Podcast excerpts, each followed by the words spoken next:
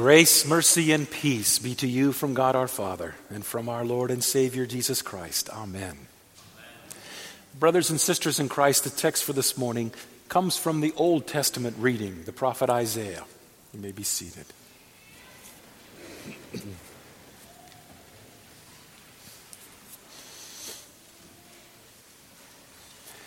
Without exception, every single one of us loves the story of an underdog.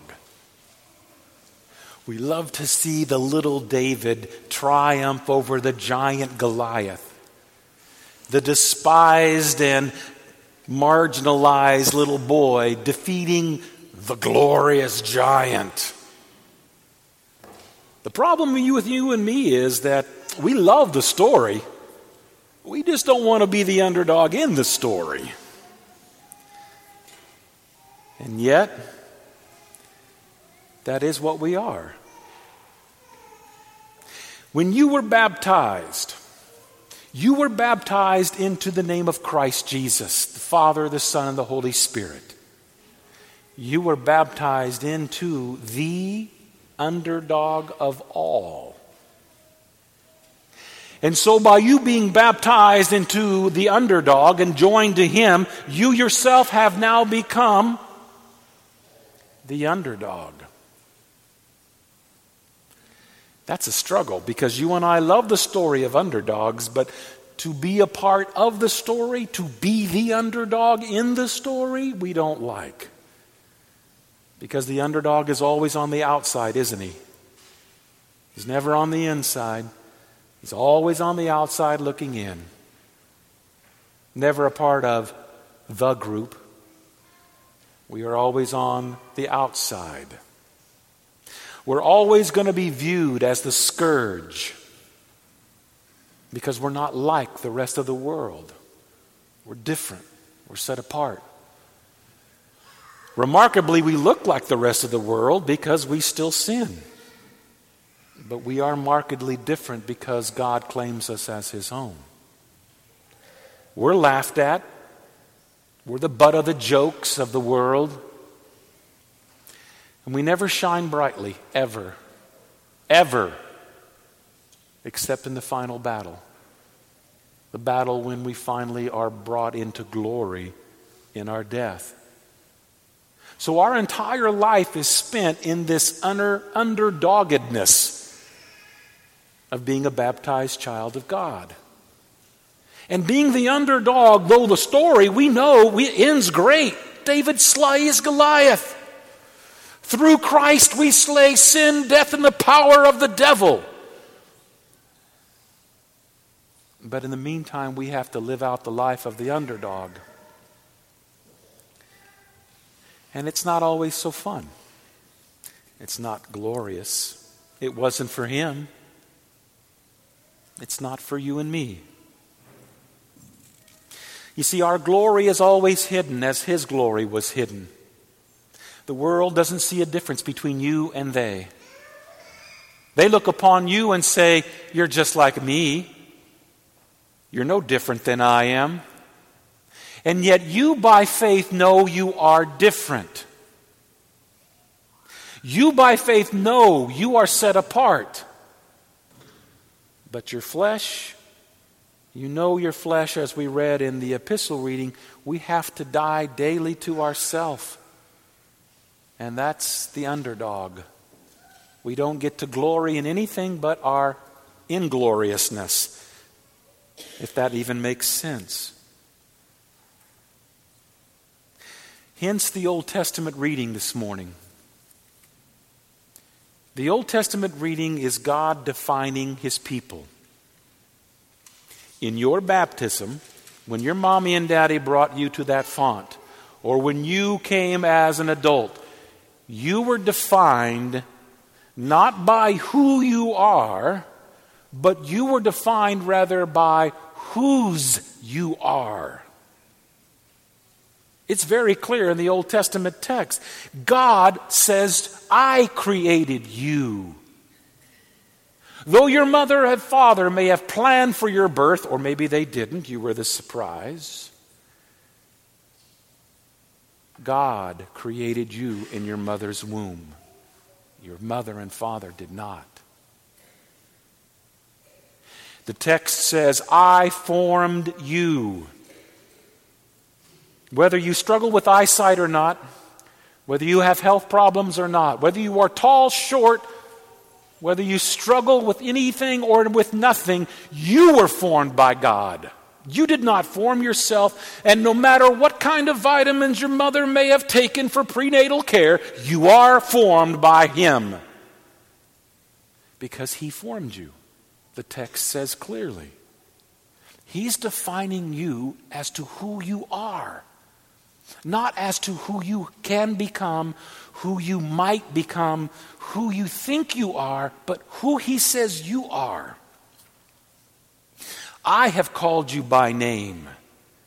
I have made you mine.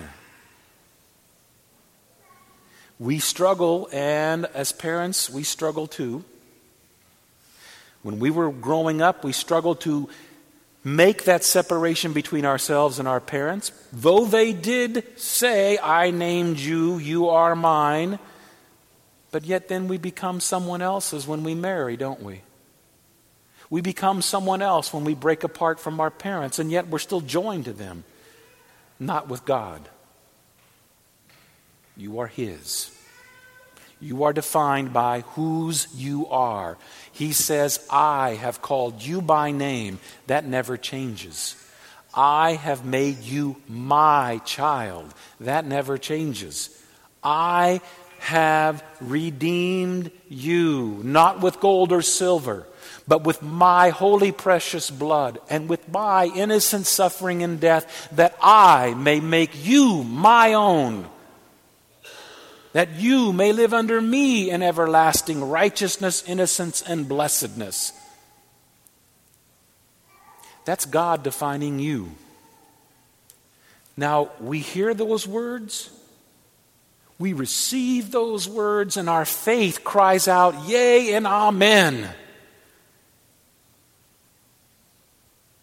But then we're connected to the ultimate underdog, Jesus and we live a life in this world as an underdog. And it's not easy, is it? All of our life, we struggle to be accepted by other people. We struggle to get our parents' approval. It is the same with you and I, no matter how old or young we are. We do want certain people to love us. We cannot say, I don't care whether they love me or not, about every single human being. There are still those one or two or more that it means the world to us what they think of us.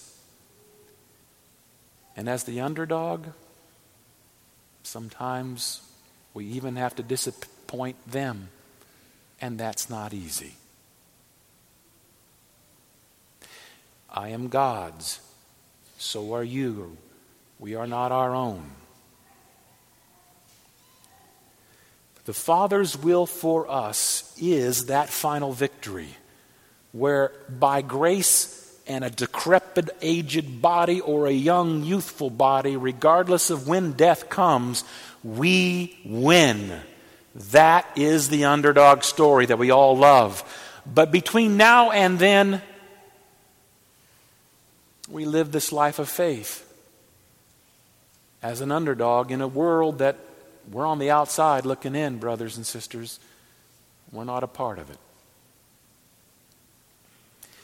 And yet, we have to remember that this victory did not come by some little divine fiat, it came as a sacrifice. Now, Jesus sacrificed, and we're all willing to say this Jesus was sacrificed for my worst sins, and we're willing to say that Jesus was sacrificed for my ugliest sins. But are you willing to say that Jesus was sacrificed for your best work? For your most beautiful achievement in this world? Are you willing to say that Jesus died for that as well? Or did he only die for part of you and not all of you? You see, Jesus to die for you and redeem you, he could not just redeem a part of you. The ugly part you don't like, the heinous part that you're ashamed of, he has to die for every ounce of you, the part of you that you even think is not that bad, not that ugly. Or otherwise, he didn't redeem all of you. Or otherwise, you're saying, and I'm saying, that the prettiest thing we have in our life is prettier than that. The most best work we can do in our life is even better than that. Jesus redeemed you, the worst of you and the best of you, so that on your best day, you still say, Jesus called me his child. That's all that matters.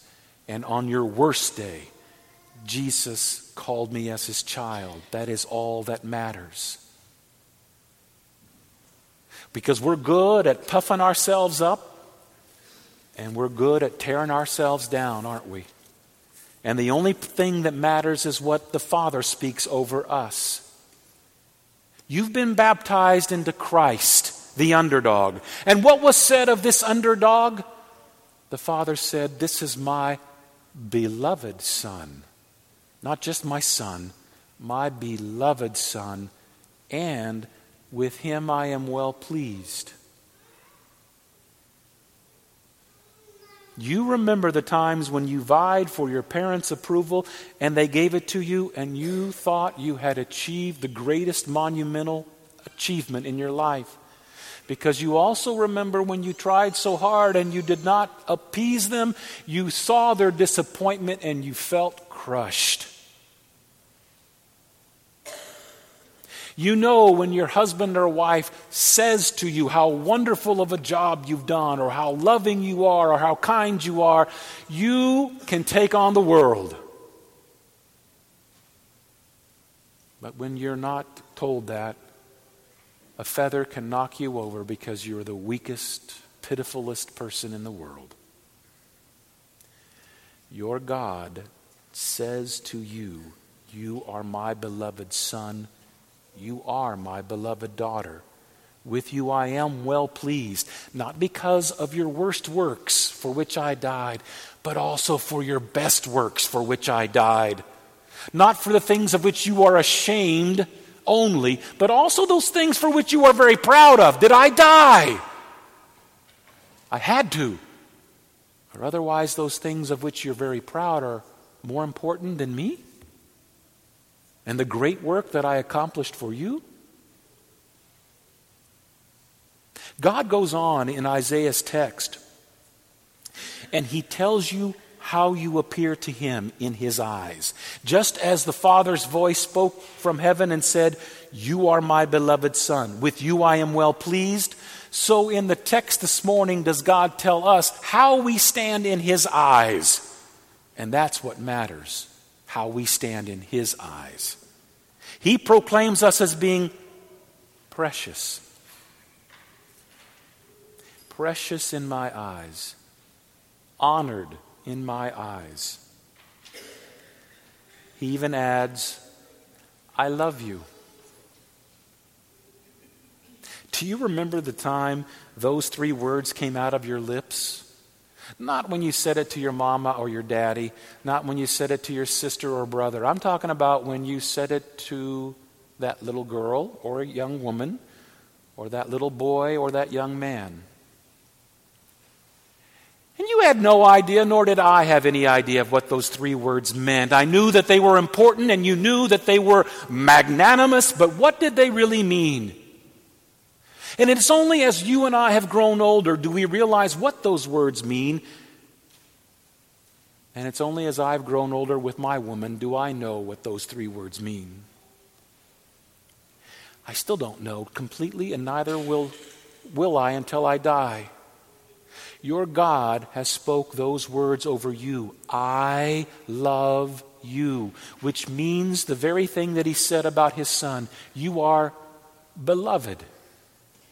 You are beloved. With you I am well pleased. I'm not well pleased with your best and finest. I'm not well pleased with your worst and ugliest. I'm well pleased because you're baptized into my Son, who is well pleasing, who is beautiful, who has paid the price. He was the greatest sinner and he was the greatest man, all in one that is in whom you've been baptized. But that glory, as you and I know, is an underdog glory. It is not revealed and it is not seen so easily and it is not comprehended so well by our faith. We struggle. Abide in your baptism, for it is where God calls you his beloved. It is where God claims you as his child. It is what God tells you about you, how you look, how you are to him. Hear the words that have been spoken over you. Hold them dear to your heart. Grow in the knowledge of what it means to be beloved of God, to be God's child. Remain in the womb of His Word, where He holds you and feeds you and protects you like only a mother's womb can, and gives birth to you into heaven when you die. In the name of the one who is calling us His beloved, our Father, His Son, and His Holy Spirit. Amen.